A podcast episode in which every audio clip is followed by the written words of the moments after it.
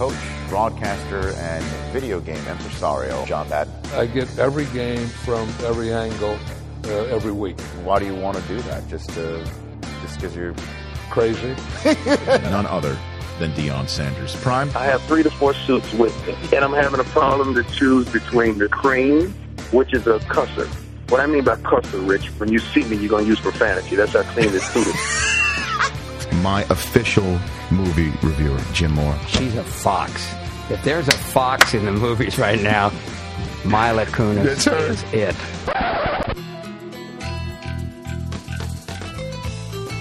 I don't download many podcasts, but when I do, I prefer the Rich Eisen podcast. Here's your host, Rich Eisen.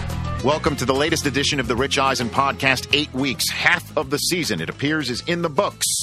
And we have got more storylines than we can ever bargain for in the National Football League. We've got Tebow. We've got the 49ers with a magic number they could clinch before Thanksgiving if everyone loses and they win out. The San Diego Chargers had a chance to bury the Chiefs. The Cowboys had an opportunity to do the same to the Eagles. Neither could pull it off. The Pittsburgh Steelers, after getting waxed in week one by the Ravens, now get set to see the Ravens again on Sunday Night Football in week nine, fresh off their week eight beating of the New England Patriots to improve to an AFC best six and two. Who'd have thought that? The Patriots, with that loss, now technically in second place in the AFC East because the Buffalo Bills beat the Redskins. And based on their previous beating of the Patriots, the similar 5 and 2 records puts the Bills on top. And uh, what in the world happened to the Saints getting beat by the St. Louis Rams after dropping a 60 burger on the Indianapolis Colts? Of course, Tim Tebow is a major topic of discussion. We're going to hit all that with Peter King of NBC Sports, also Sports Illustrated, and Jay Glazer of Fox Sports, also of NFL Network. Two guys that come from opposite ends of the news uh, and information spectrum in the National Football League, national media. They uh, they come at their jobs from two completely different ways, and I think you'll hear it in the conversation. Also, uh, I want to let you know about the podcast that's coming out later in the week. Adam Sandler in studio fired up to chat with him one on one in person prior to the release of his film Jack and Jill at a theater near you on 11 11 11, the 11th of November 2011. Uh, can't wait to catch up with him. And on that podcast, Jim Brockmire, the great Jim Brockmire, the legend in the booth, uh, he will join me to do the plays in the month of October and also give us his take on what happened with the Cowboys and what's going on with Tebow and his great plays of the month of October. Um, anything I can help a legend in his comeback from the meltdown in the booth is chronicled by the Funny or Die video. I'm all for it. But let's get to this show right now. Two top notch information men. Thrilled to have back on the Rich Eisen podcast presented by Bud Light, a man whose Monday morning quarterback on SI.com is a must read. Same with all of his features in the magazine itself. His Twitter is a must follow, and now he's got a podcast. Go figure that. Peter King joining me here on my podcast. How are you, Peter? Everything I know, I learned from you. No, don't. no, no. That podcast, the whole podcast idea, really, I got from you because I mean, a lot of people in our business do this podcast, but I, I never really thought about it all that much until that day. Remember in LA, when was it? This summer or whatever? Yeah. We had this long conversation, and I said, you know, that's really what a podcast should be. It was a conversation rather than a you ask a question, I answer it, then you ask another question. Right, and You and sort of go back and forth. and and and uh, the long format allows you to explore things, and and uh, and I love doing it, and uh, and you clearly enjoy doing it too, and it's it's highly popular, and uh, you've had some great guests on this week. Your guest is Ryan Leaf. Um, Ryan Leaf, that, that we had a conversation uh, here in New York, and uh, I got to tell you, Rich, this guy, if he isn't a different person right now than he was, say, 17 years ago, Wow. 15 years ago, whatever, I'm I'm not judging human beings right.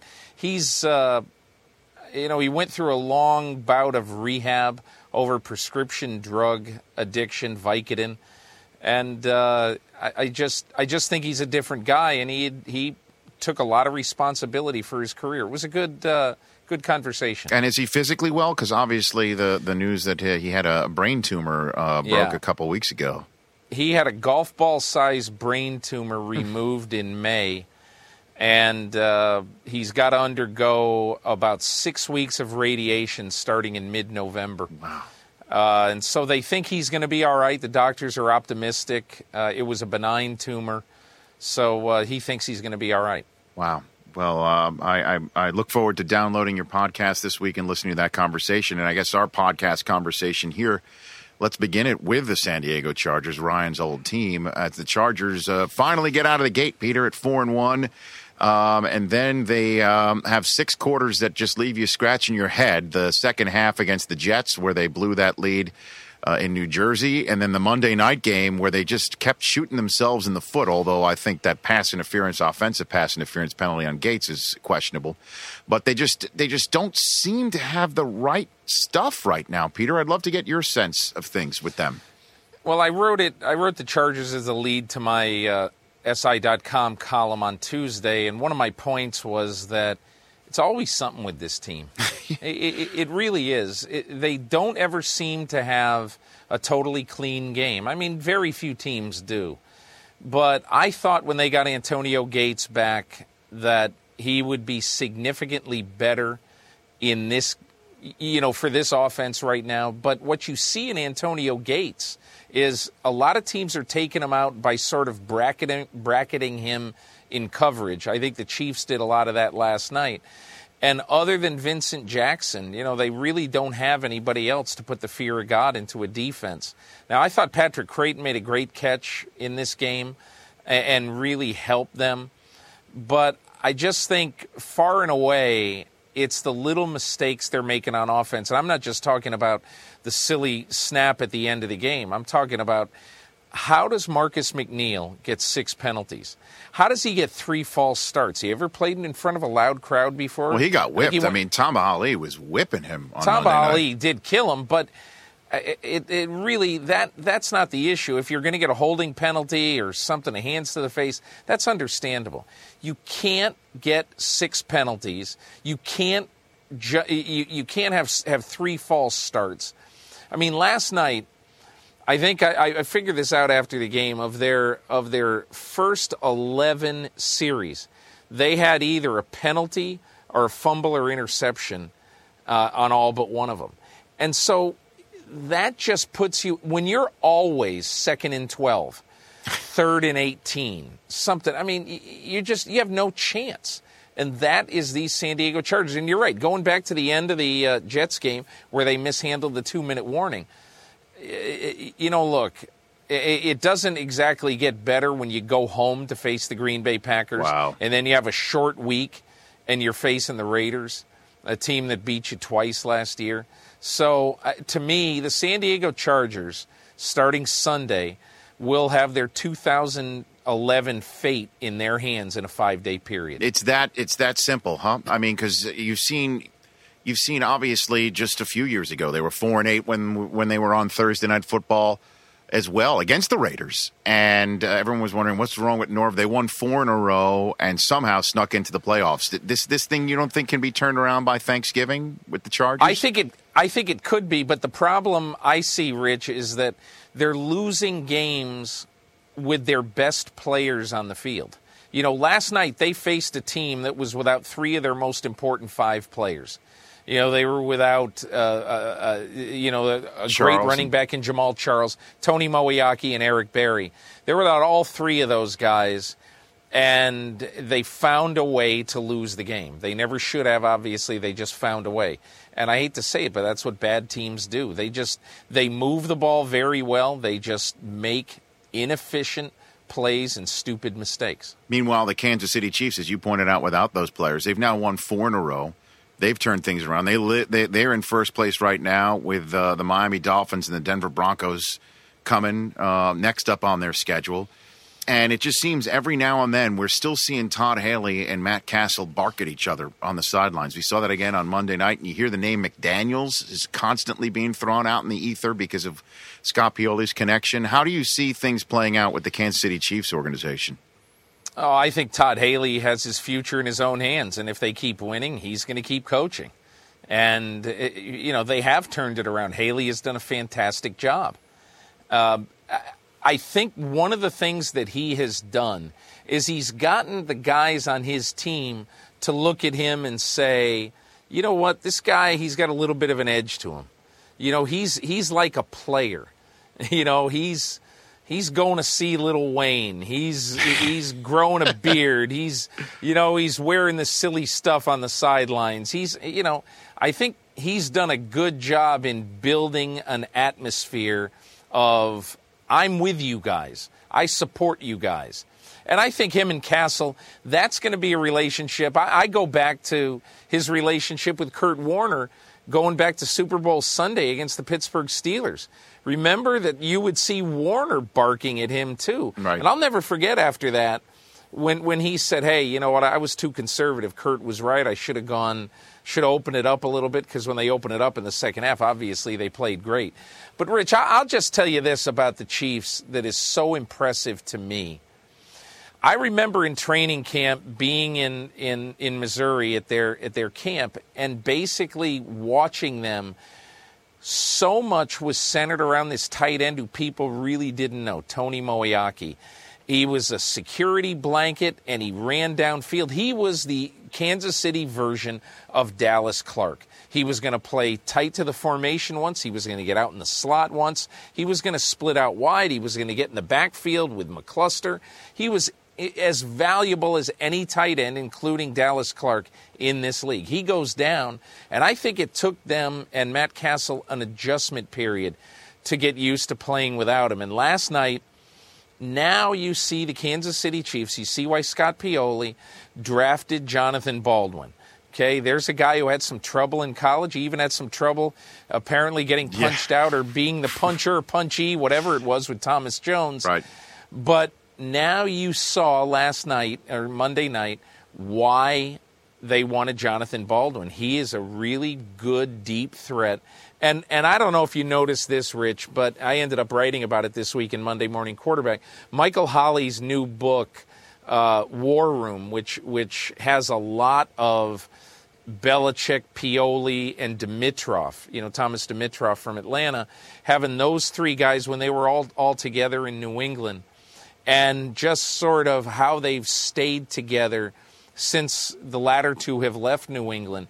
And this year, when uh, when when Jonathan Baldwin was available in draft, Bill Belichick told Thomas Dimitroff, "You're trading way too much for Julio Jones. I'd just stay right where you are and go get Baldwin. He's probably going to be just as good." And last night he looked like the threat that Julio Jones was. Now, first of all, he doesn't have the straight line speed that Jones does, nor is he sort of the team leader that Jones is but he sure showed something, uh, uh, you know, in the in the game against uh, San Diego. Jonathan Baldwin did. Yeah, and uh, he wound up being picked by Pioli. So uh, that, that was yep. definitely a fascinating story that you relayed from uh, from the new book by Michael Holley. With the Saints, how, how how how does that happen? How does a team toss a sixty burger on Sunday Night Football and then the next week lose to a winless team? How does that happen? I was on the phone with uh, Steven Jackson soon after that game, like 20 to 30 minutes after he left the field. My job at NBC on Sundays is to try to get a few guys on the phone after games that are really noteworthy. Maybe I'll use a note, maybe I'll pass along a note to Tony Dungy or Rodney Harrison, whatever. You, you just do that and then write some about it in Monday Morning Quarterback. But what was so interesting about talking to Steven Jackson after that game, I could still hear it in his voice, Rich he was fired up, he was wound up, he was still ready to hit somebody. And I wondered why in the world he was so kind of embarrassed and angry and, and, and everything. And, and I just think he told me flat out didn't matter that it was the Saints today, wouldn't have mattered who it was. We were going to beat the crap out of somebody today because we were so mad at how we played. And he basically stood up in front of the team before the game and said, Be a man, take a punch, taste the blood in your mouth, and go out and hit them. You know, and I mean, a lot of times we listen to that stuff and we say, Oh, come on, we're not high school kids. But I think it works with a lot of players. No, I'm sure it's a game of intense emotion. Sure, and intangibles I think can can obviously manifest itself as a tangible. There's there's no doubt about that. But the Saints are a team that's supposed to play for the NFC Championship in a couple months. Peter, the Saints are a team that They played might. at such a high level. Uh, again, Yeah. I I know they're playing a, a a Colts team that is as bad as perhaps they've. I I mean, they- they've ever been. I mean, you know what I mean? Like this, this reminds me of the Rick Venturi years. Even, I mean, this Yeah. is this is how bad it's looking there. But that said, I mean, then to go and and they almost got shut out, Peter. I mean, you Yeah. know, I mean, I know the final score was was didn't indicate that, but I, we watched most of the game. We thought they were going to get shut out at one point. Yeah, they. uh, I just think the Rams played the kind of game that a team plays when you got 45 guys who dress for the game and are going to play every play like it's their last. And it's one of the reasons why I think those of us who cover this game why we really love the game itself because there are so many times in so many other sports where and and I'm just going to uh, invent this, you know, say the Philadelphia 76ers go in to play the Lakers and it, it probably, you know, 99 times out of 100 the, the the team with the better talent is going to win. There's so many games in the NBA. There's so there all these night after night games, you know, back to back games. Whereas in football, you only got 16 of them. And you can reach a moment in time as a team, as an organization, as a coaching staff, where you just get fed up and you say, we're mad as heck and we're not going to take it anymore. And you go out and do something like that. I, I think far more that game was a credit to the St. Louis Rams than it was a discredit to the New Orleans Saints. So, um, so they just you just throw the tape out, and they got the Tampa Bay Buccaneers this week. That's a big game in the NFC South. When it's all said and done, and all the pieces fall down, who who wins that division? Do you think? Well, it's a huge game because you know I, I made this point in my in my SI column about San Diego and Kansas City. If if San Diego wins that game, they in essence have a two and a half game lead over the Kansas City Chiefs. Have totally blunted the Chiefs' momentum. And you look at Kansas City and you say, boy, I don't know if they're going to be heard from again because they've got swept by San Diego. San Diego is going to win the division, so they would have to be a game better than them. How are they going to do that, really?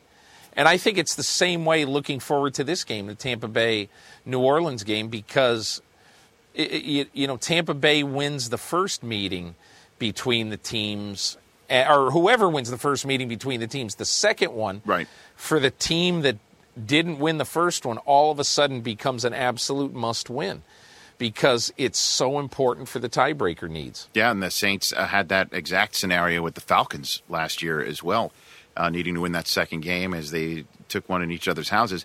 And in terms of a similar scenario that you just painted for San Diego and Kansas City, that uh, had had San Diego won that game, they'd have been two plus up on the Chiefs, sending them uh, hurtling, Lord knows where.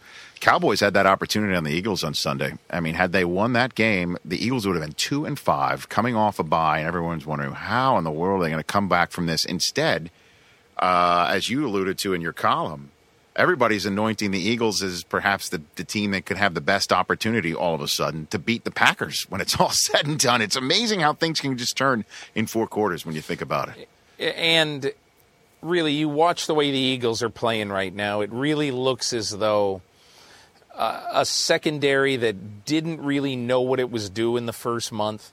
When you're asking Nnamdi Asomugha to play a different style and oftentimes playing inside, you know, against the slot when that's not something he did very much of at all at Oakland. Um, you know, you've gotten uh, another guy who's a little ticked off in Asante Samuel, thinking they're bringing in Asomugha to eventually replace him, all this stuff. And so you've gone from there to now you have gone from a defense adjusting to Juan Castillo, too, the first year defensive coordinator. They now feel a little bit comfortable with him and what he's asking them to do.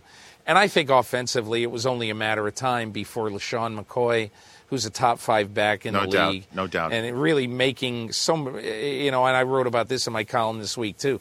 Thing that really hit me Sunday night. I'm watching the game, Rich, and a lot of times I go into Sunday not having a great idea at all of what I'm going to write in a lot of sections of my column on Monday, and things just happen. That's what's great about the NFL. And I'm watching this, and I keep thinking to myself, my God, it was about three years ago when I said, there'll never be another Westbrook. No way. And all of a sudden, you're looking at McCoy. He might be better than Westbrook, No and he blocks. I mean, and, and so that's what I think is so good about that team, plus the fact that Michael Vick, I think the bye did him a world of good in terms of getting a little bit healthier. And I also think right now he feels a little more comfortable behind what was a brand new offensive line. Only one guy playing the position he played last year with the Eagles, Jason Peters. Now these other guys, you know, Todd Herremans is used to his role, and the two rookies are used to their roles. So I think they really, really needed a little bit of time to settle in. But I just think right now, even though the New York Giants are two games ahead of them uh, in the in the division standings, and also have the tiebreaker, I I just think the Eagles are a little bit better team right It's now. unbelievable how quickly things turn. And yet, that said, talking about how quickly things turn, they face a Bears team next week, next Monday night, a Bears team that beat Michael Vick last year when he and that Eagles offense was really on cruise control, and that was a shocker that Vick uh, Vick was uh, was stopped essentially in that game. I wouldn't be surprised if the Bears and their top five running back Matt Forte, who uh, talk about two two guys at the top of the game playing in the same game, and McCoy and Forte. I mean, who knows what the Bears are going to do moving forward? They could go in either direction as well. You know, Matt Forte, I think, has been the offensive, other than the two rookies, you know, Cam Newton and Andy Dalton. To me, the offensive revelation in this first half of the season has been Matt Forte. He's the running back on my midseason All Pro team. And uh, I, I had to think very hard about Fred Jackson, too. No doubt. But I think Matt those Forte. guys, those guys, I think round up the top five right now. I, I'm, I'm sure we're missing somebody, but McCoy, Yeah. Forte, Fred Jackson, Arian Adrian Foster, Peterson, Adrian yeah. Peterson. I mean, Maurice Jones-Drew, Ray Rice. You could keep going on and on. But Yeah. I wouldn't be surprised again if if the Bears take them out. I want to crystal ball a couple things with you. yeah. I want to crystal ball a couple things with you in, in our remaining time. And I know coaches like saying, "I don't have a crystal ball." Well, maybe you do, Peter King. Crystal ball I this do. for me. Crystal I have ball right here. I have the magic eight ball. There it is. Okay, you could say uh, too fuzzy. Ask ask again later. But um, crystal ball, a couple things for me here. Sunday night football, Ravens Steelers. Talk about reversal of opinion in terms of what people look at with the Ravens and their last couple of games, and the Steelers what they've been able to do since the Ravens handed them their lunch week one. What happened Sunday night on NBC? See, I think this is really, we're seeing the dawn this year and maybe late last year of a new era in Steeler history. And that era is that they play ball control through the air. And, you know, I thought it was really interesting what Mike Tomlin said after this game. We wanted to keep the ball away from Tom Brady. And how did they do that? They did it by throwing the ball 50 times. 50 The- times. 50 times. And here's the other thing, Rich. I think it was, we'd have to look it up, but I think it was 2005, just six years ago, when the Steelers became the first team in over a decade to run the ball 60% of the time in one season. I think they were 61-39 run pass ratio. Yeah, that was when Ben They're was pro- in the was in the College of Game Management. That's he was the- Exactly, the chief and- student and- of game management at that point. Exactly. Yeah, and they were playing ball control with Bettis and, and all that. But now, if you look at them, they've got a chance to be 60-40 pass run ratio. Hmm. So in the span of six years, the Steelers really illustrate where this game as a sport is going. And as far as they're concerned this week, look, I remember being in Ravens camp this summer, and Jimmy Smith came out, and uh, you know the speedy rookie from Colorado. He said, "You know, I can't wait to play the Steelers. I love it. I've got so much respect for them, and I love the fact that I'm here and I'm going to be asked to play these guys and all this stuff." Jimmy Smith is going to be a vital guy in this game because you saw what happened the other day. It wasn't Mike Wallace who was seven for 70 in this game, you know, after being seven for 180 a couple of times this year. it was more of Antonio Brown. And you could tell right now that Ben Roethlisberger really feels comfortable throwing to both those guys. They're both precision route runners. So I think I think Jimmy Smith is going to have to pick one of those guys and really muzzle them. And then I think beyond that, I think that you're going to see Ben Roethlisberger go a lot to Heath Miller and go a lot to, um, you know, if Hines Ward is able to come back. I, I just think they're going to try to play ball control again. And the way that the Ravens are going to have to beat that is to Ray Rice them to death, I think, because they've been a really inconsistent passing team. And uh, I, I really think that the, the Steelers are more ready, even with as good as the Ravens' defense is. I think the Steelers are more ready to control the ball in this game. All right, so look in your crystal ball and tell me this. We already alluded to the Week 10 uh, Thursday night NFL Network opener Raiders Chargers. I week, love this game. Week after that, hold on a minute. This is where I'm going. Week after that is Week 11. Jets Broncos. Look in your crystal ball, Peter King. Is Tim Tebow the starting quarterback for the Broncos that night, opening week 11? I don't. I don't think so, because I think what you're going to see is I think you're going to see John Fox give him a couple of more weeks, which he needs to do. As much for the general populace, you know, they need to see, and I hate to say it because it's cruel. And and look, I'll just tell you this: I I, I am a little bit.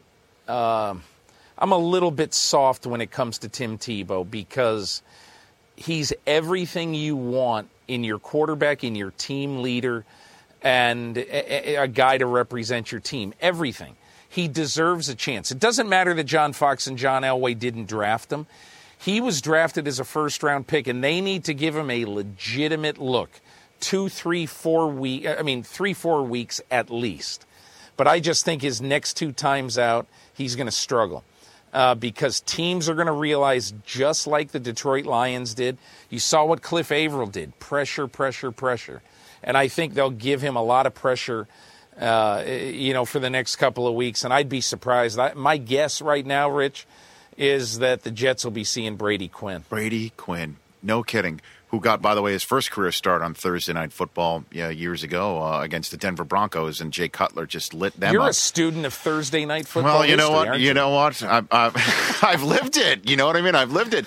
so, so you're saying Tebow will start, uh, as we already know, against the Raiders this week in the black hole, and then he will start against the Kansas City Chiefs. And at I that point, so. the, the, the, the four week sampling will have already shown enough to Fox that yeah, and I think it, I think it, he can't throw him against Rex weeks, Ryan. That he can't throw him against Rex Ryan on a short week. Well, Is that what I think saying? in the next, I think in the next two weeks, I think Fox is going to say, okay, we've had a pretty good sample size here. We know what we have in Tim Tebow, and maybe we use him the rest of the way as a wildcat quarterback.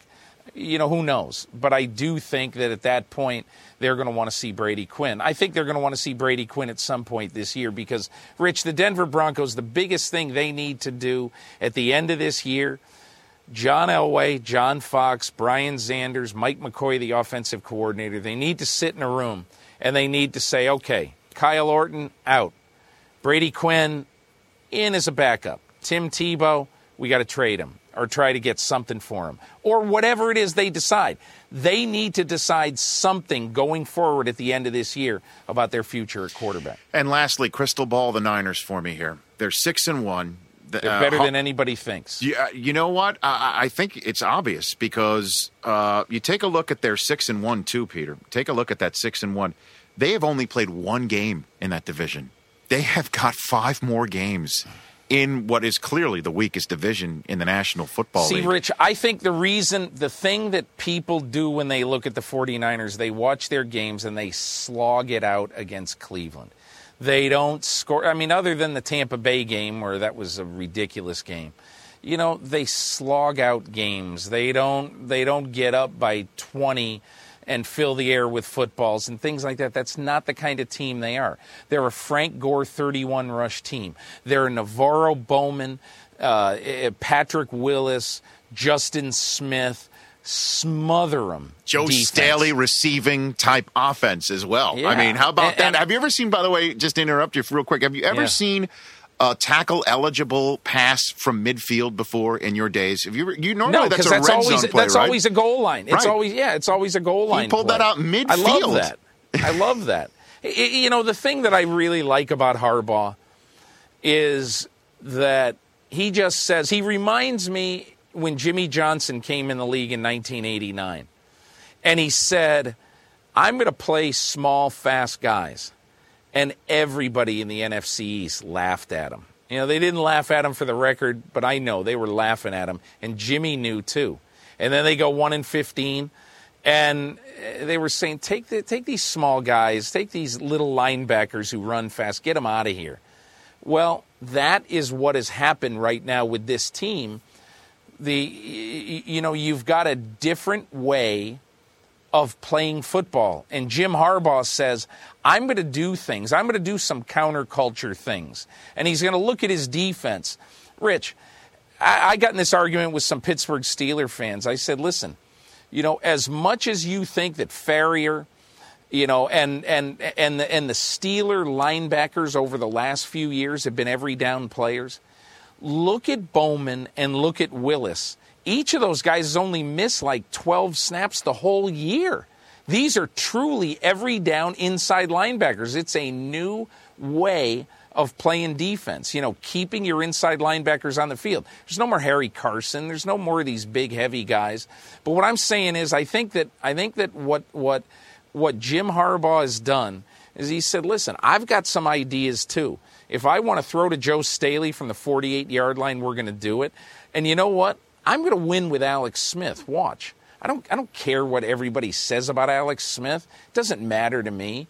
And that's the thing I really like about him. He's his own guy who thinks his own way. Well, we're going to see a lot more of the 49ers nationally because they're the uh, penultimate Monday night game this year uh, on the 19th of December is Pittsburgh at San Francisco, and we've got the, we've got them on Thursday night against the the other AFC North team uh, that they haven't played yet, the Ravens, with the two brothers slogging it out on Thanksgiving You know, night. Rich, I get a, Baltimore. I get a great I get a great kick out of that game because that's a game that, truth be told, the Niners really are not happy being in. You know, because they've made four. uh, They've after this Sunday against the Washington Redskins, they will have played four games on the road in the Eastern Time Zone. And what they really wanted to do before uh, before this happened, they they wanted to come east twice so that they could package two of their games together. And they wanted to play this Washington Redskins game on the 20th before Thanksgiving, the 24th. Right. The preliminary schedule came out. They fought it and they tried to move it to the 20th. They couldn't do it. And they were not happy about doing it. Not that they're unhappy about being on national TV on, on, on Thanksgiving, but just that they've got to make this other trip. But, you know, the travel really hasn't bothered them so far. No, it certainly has not. Hey, Peter, uh, I, I'd love to keep going on and on with you, uh, but you know you've got a life, and, I, and I really appreciate you coming on. I'd love to have you back as soon as possible, if I may. Anytime, Rich. Really appreciate you having me. You bet, and congrats again on the podcast. And uh, from what you told me, if you if if you're if you really are telling me that I I I helped influence you on that, certainly in a conversation, You did. I feel in a way like I was the Bears in Week 17. I had a kill shot right there. I could have told you, you know what I mean? I had an With the Packers last yeah, year, I had, yeah, I had an opportunity. To, I could have, ah, you don't want to do this, Peter. You know, I mean, it's too much work. It's too much You're not cut yeah. out for it. You know what I mean? I had my kill shot, and I didn't take it. Now look at it. You know what I mean? Yeah. Now look at it. But okay, that's good. Listen, good luck with you and um, and down the road, and we'll see you on Sunday night and read you uh, on SI.com in the magazine and on Twitter. Thanks, Peter. All right, Rich. Thank you. You bet. That's Peter King here on the Rich Eisen podcast presented by Bud Light. Let's get the take of the National Football League from another one of the top information men in all the land. He is NFL Networks and Fox Sports one and only Jay Glazer. How are you, Glaze? So, buddy, wait, wait, before we start, so who bumped my time here? Who was so important Hmm. that my time was was bumped by a good, at least a good twenty minutes? Correct? Twenty minutes? No, fine. no, no, not 20 minutes. It's back. more it's more like it's more like uh thir- 18 minutes. 13 and a half minutes according okay. to my who, clock who right here. So, who was so important? Peter King. Who? Peter King. Mm, doesn't ring a bell. well, it's funny because Peter Peter was in uh, the New York offices, and uh, and and and I think what he did was he used my podcast appearance to get into some offices in that building, and uh, he was in some meetings, and I, I had to call. I had to call one of them. I don't want to throw throw his name out there, Greg Aiello, but uh, uh, I- I called up. I'm like, hey man, don't don't snag my guests here. I mean, Right. the, the Yeah, trains on the podcast must run on time, and they started running late. And I appreciate. Listen, I just appreciate you and and your patience. Well, you know, look, all the gambling debts that I owe you. I mean, Oh, you don't I gotta- say that. Come on, man. That I'm a wrong? national. I don't know what you mean. No, no. When you say words like uh, uh, the G word, I don't know Right. what I don't know what you're talking about. I, you know, just you know, all the money. You know, I don't want you know anything I do, just so you don't come and break my leg. no, please. If there's going to be any broken bones administered, we all know who's going to be the one in this conversation. Peter King. That's, that's right. Hey, uh, Glaze, let's Yeah. let's go right into it here. What's John Fox is thinking with Tebow right now in Denver? let's just jump in with both feet, head jump first. Right in there. Yeah, And, You know, the funny thing is, for ages, you know, I talked to him right after the game. Uh, was two weeks ago, first start against Miami, and he said, "Dude, this is exactly what I've been trying to tell you and everybody else. Like what we saw during the game for the first, You know, uh, what was it 50 minutes and you know 50, 55 minutes, whatever it was, was what we see in practice all the time. You know that that's why we have such a hard time putting him in. He says he has the leadership, he has the intangibles. He goes, you know how much I love intangibles. Look at Jake Delhomme. I love Jake Delhomme. You know that. You know what we've done with Jake, and, and this kid has that, and I love it. But it was hard to put him in because of all the stuff they've seen in practice, which what we saw in the game. And now, you know, last week he totally changed up the offense to put in. They used the the they, they had in the game plan to use the pistol from Reno and Georgia Tech's offense and the wing T and Florida's offense and just all the stuff that you'd see in college to make it look like it was a pro offense, but it wasn't. It was doing all this college stuff, and that obviously didn't work. So he's going to give the kid another shot. Uh, but even before this, he said, "Look, we have to find out one way or the other if any of these three guys." Are our quarterback of the future. So we're going to find out for Tebow. If it's not him, we got to find out if it's Brady Quinn. If it's not him, we got to go get somebody. So uh, that's that's the whole thing with Tebow is you, you keep hearing, and Urban Meyer even said this that that he thinks that he can be as successful in the National Football League. You just have to surround him. Nah, Um, here's here's the thing, Rich. You know what he is? He's not a running quarterback. He's a quarterback who he's a running back who could throw. Right now, he's a running back who could throw. He's not a running quarterback, and, and that's you know last week. Look, he didn't give up the points on defense. Okay, that's on them. But I mean, I think you've seen the, the accuracy issues. Um, you know, they're just not going to have the time to wait for him to come around. You, he, he's got a short leash here, here as far as you know his audition, and he's got to show that he's the guy and has enough upside for them to say, okay, um, we're not going to go find somebody else. And don't forget, it's not John Fox's pick. He got stuck with him. Yeah, stuck. Well, McDaniels. well, just see that now. When you use the words, he got stuck with him. That's what Yeah, drives. But no, that's what drives. No, that, I, I. I, I understand that. I get it. I, I I know he's he's he's got the McDaniel's roster essentially. Right. You know, But I it's not- understand it's not just saying he's got stuck with him as far as talent. I love to look. I am not a Tim Tebow hater at all. I love the kid. I think he's a great dude. Um, I personally like him. I just don't think he's very good for this level. And when I say Foxy got stuck with with this, I don't mean him as a player. I mean all this other crap that goes on with it, with billboards going up and the whole Tebow and thing. By the way, I, I do have to say this. I said to Foxy the other day with the whole T-Bone thing. I said, "Hey, you and the guys kind of, you know, getting after him, you know, having a little fun with T-Bone, making fun of him a little bit with the whole T-Bone thing." And Foxy said, "I'm not messing with God. No, Well, absolutely not. None of us are." Well, here's the deal, uh, Glaze. So you hear you you hear again uh, when you say he's stuck with him. I, I understand. I, I understand what, what you're you're saying. You may not be saying what, what, what Fox is thinking, but it does look Right. like hey, it is. It's He's a, it's he's got it right with the whole with the uh, exactly. the- But but yeah. here's the here's the thing though. Okay. They, the the week before they hand the reins over to him, the, their best receiver gets shipped off. Okay, Right. Mm-hmm. they ship him away, and a lot of people look at that and say, "Well, they are stuck with the billboard stuff," and they do see what they see in practice, which was horrible technique and absolute uh, uh, horrible inaccuracy, and you and and you cannot, as a conventional coach in the National Football League, throw somebody like that out there when somebody in practice looks like Kyle Orton's been looking. So they have essentially decided there's no way this guy's gonna gonna gonna work. But because we see all these billboards, we're going to throw them out there. We're going to ship off our best receiver because we have to do that. that think it's financially. that. So what that. do you what do you say to people who say that they they from the get go don't want this guy and they're going to basically like Elway sitting up there watching this this uh this Drek play out in front of him and essentially say, okay, people of Denver. You wanted him. Right. There he is. No, like, what do you think gotta about see, that? I don't think it was that. I don't think it's so much that because it was like you know, it's like the one thing Fox said when they put him in the game, he had a little spark. And you know what? Sometimes you just hey, Troy Polamalu, go watch him in practice. You you see him in practice, go, oh my goodness, that's Troy Polamalu. Mm-hmm. But hey, when the lights come on, he's a different bird. He finds that other guy, Mm-hmm. and that's where they say, okay, maybe this guy finds that other guy when the lights come on. And besides that short time that you had in in Miami, those five minutes, he has not. He's not that. He's not been able to find that other guy. He has been bad. Um, but no, I, you know, this is this is the thing. Like, and again, Fox said, "Look, Jay, I love the kid. I really do. I, I and that's why." At first, I said, "Why don't you change your whole offense for him?" He said, "You can't change your whole offense for one because you're changing it for ten others." But then he said, "You know what? I, last week he said we're going to do it. We're going to change everything up. We're going to try. I want to give him the best position, put him in the best position to see if we have something special here. Uh, but I, you know, I think going in there, Tim really had to go show that yeah, he is something special. And obviously, he hasn't done that. Did you stroll out onto the balcony uh, at the Strand there for that did you answer? right now? I actually did. I just came outside, not the Strand. I'm over here in the BH, baby. Oh, you're in the BH. Oh, yeah, the oh, BH. I thought you were in the, the MB. I thought that's where you were. No, No, you- no, I don't live okay. down Manhattan Beach anymore. That was just a little bit, and, All then right. uh, I moved up there to the BH. It's tough over here with all the drive-by autos. Oh, I can hear that. I can hear Yeah. the Bugattis honking in the That's right. background there. Uh, That's right. No, all right, very good.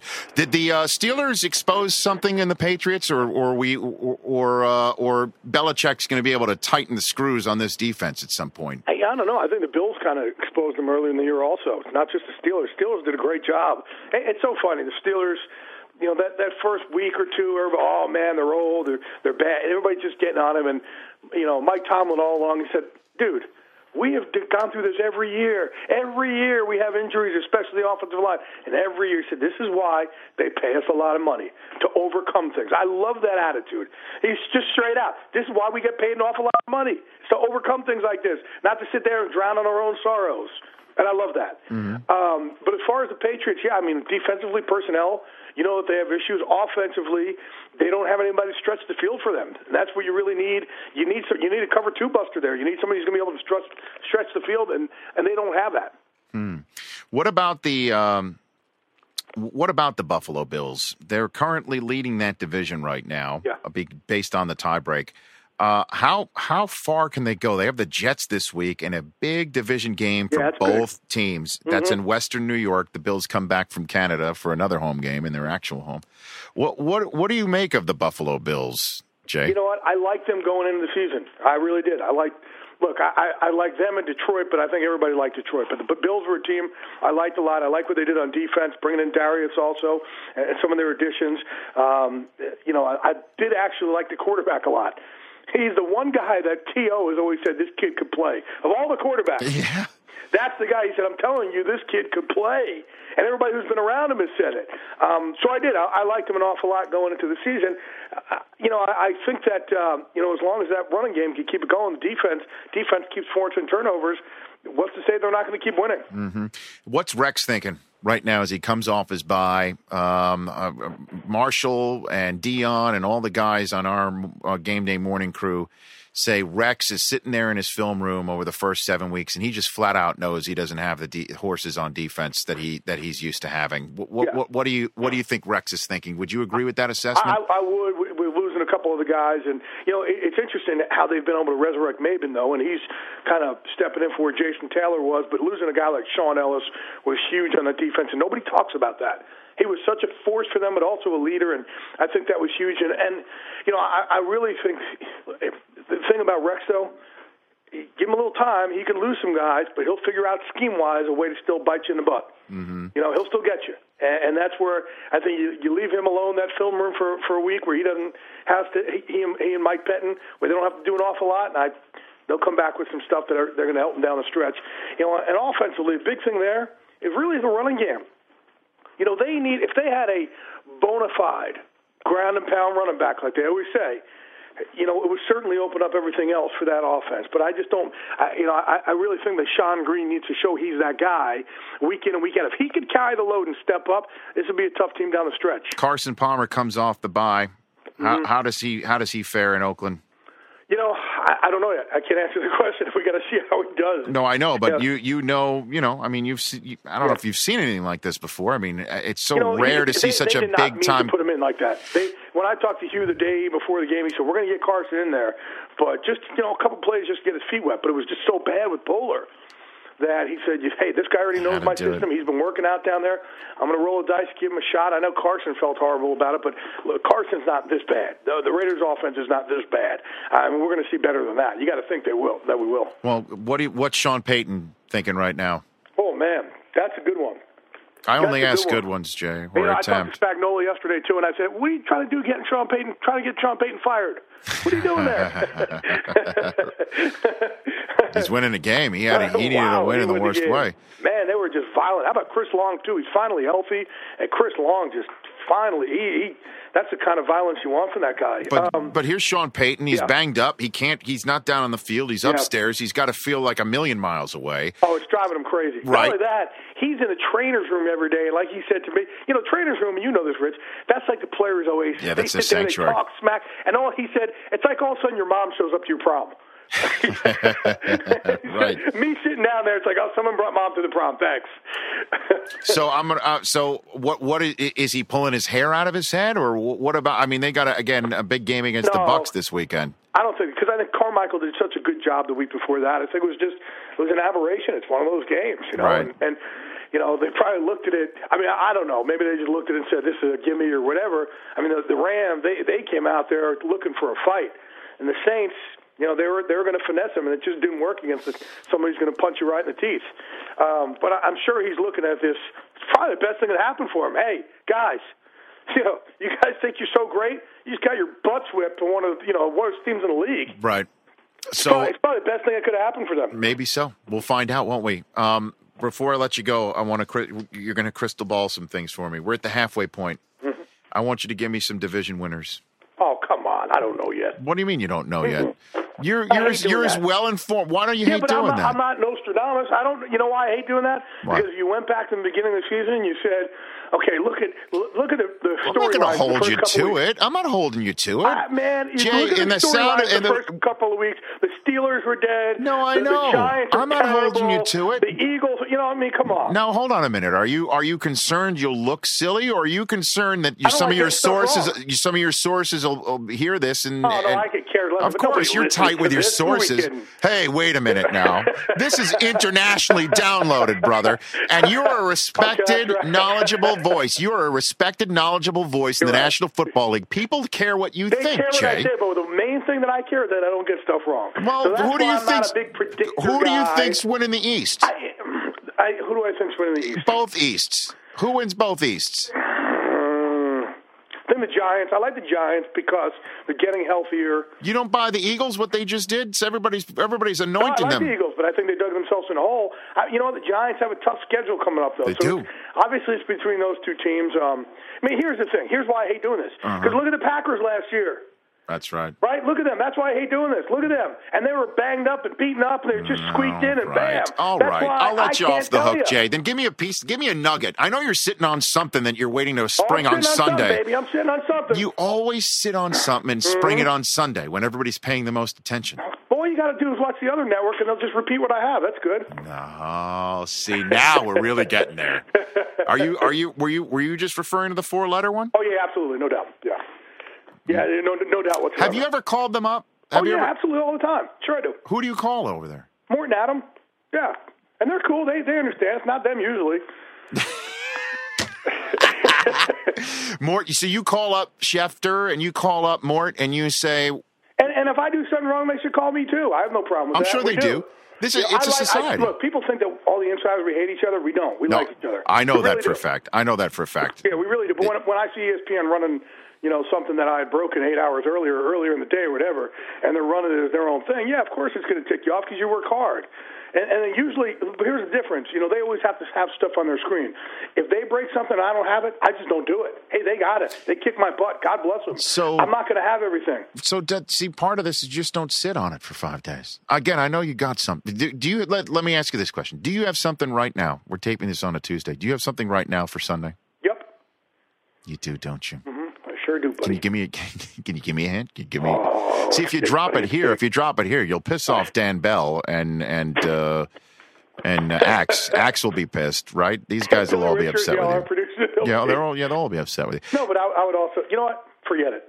I don't care. I don't care that you're not paying me anything and they're paying me my salary. Okay, I have learned. wh- wh- What's that on? I have another Oh, there's nobody Oh, there. Sorry. There's nobody there. Another call just came. Who, who is it? Oh, there's a horrible drive-by audit going on right now outside. This is awful. Drive-by audit. Oh, it's just horrible here in Beverly Hills. Just the crowd here it. is awful. Last thing, last thing is Stray is Stray, Stray's tweeting out like he doesn't care that his sack record's in jeopardy. Does he really not care?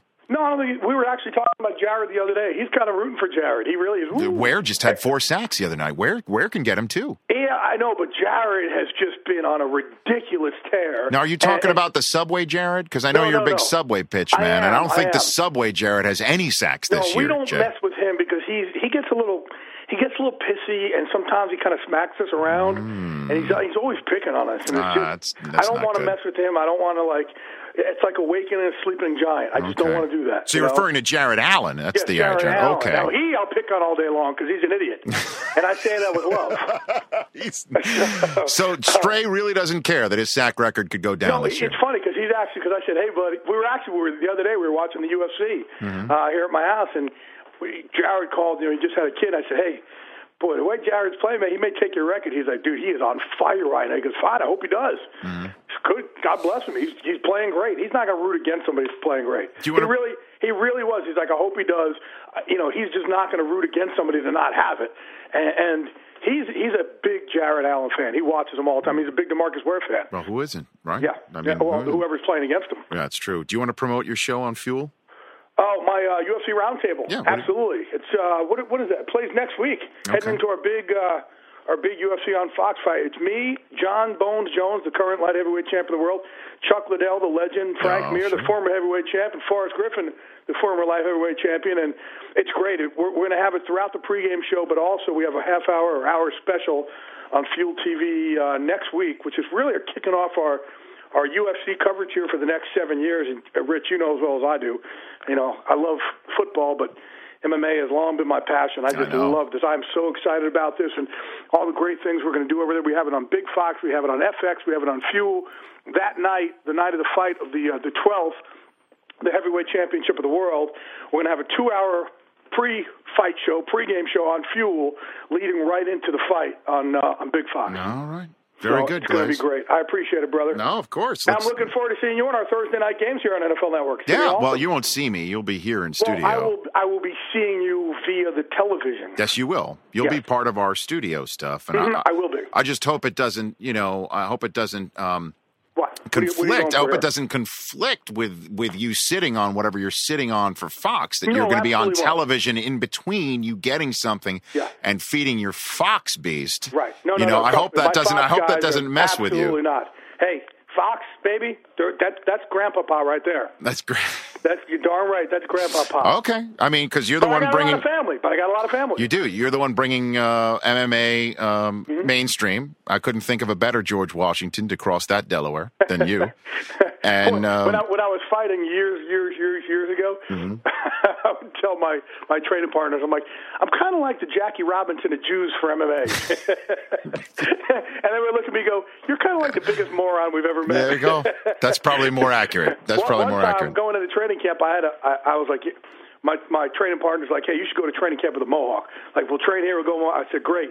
So we put a little little mo- like Ryan Bader and CB Dollaway put a little mohawk in, Mm-hmm. but we called it a heeb hawk because it would like it would go halfway and then much. stop and then keep Dude. going. So basically, if you put a yarmulke there, it would look like a mohawk. But if you took it off, it just looked like two separate little lines. You are. You're like one walking politically incorrect lawsuit.